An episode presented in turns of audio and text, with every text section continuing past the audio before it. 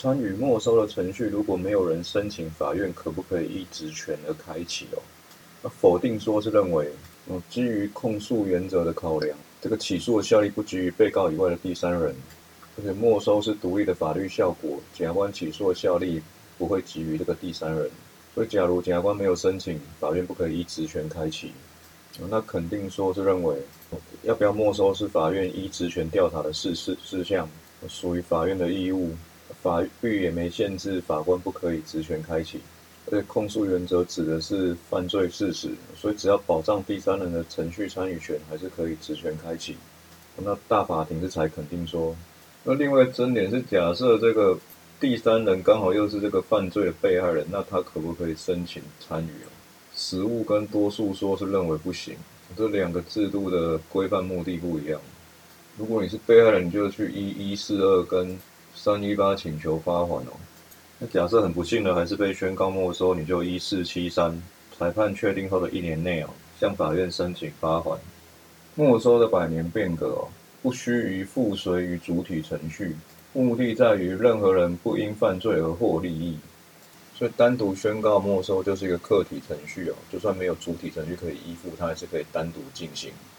然后就算这个单独没收程序哦，受到影响的这个第三人还是可以四五五之三十七准用第三人参与程序哦。那学说是认为适度的要进行延迟辩论哦，那法条是规定是裁定不一定要延迟辩论哦。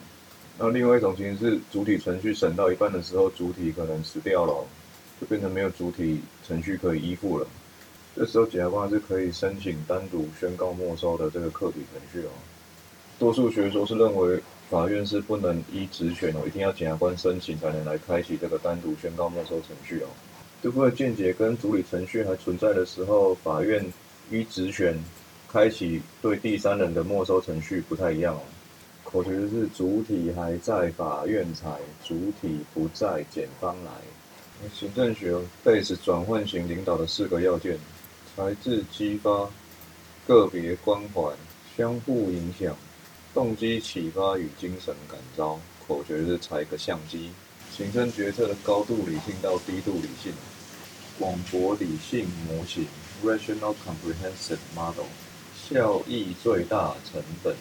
资讯难握，怨难医。满意决策模型。Satisfying decision-making model，有限理性难确定，上称满意就可行。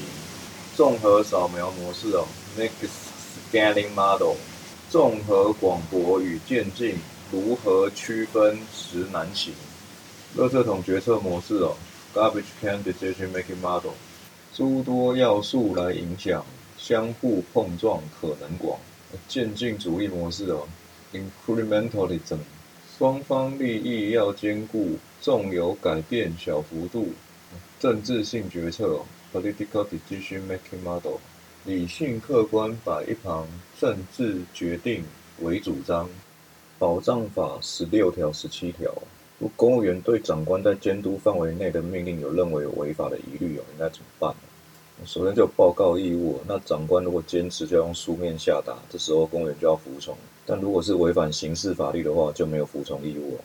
那长官拒绝以书面下达，那就视为撤回。那如果公务员因为长官的书面下达命令涉送的话，还可以请领涉送补助。报告不听用书面，帮请律师法院见。服务法十三条有几个争点，是第一个是投资股本总额百分之十怎么认定啊？实务见解是认为未成年子女的要算入，但是配偶的不用算入。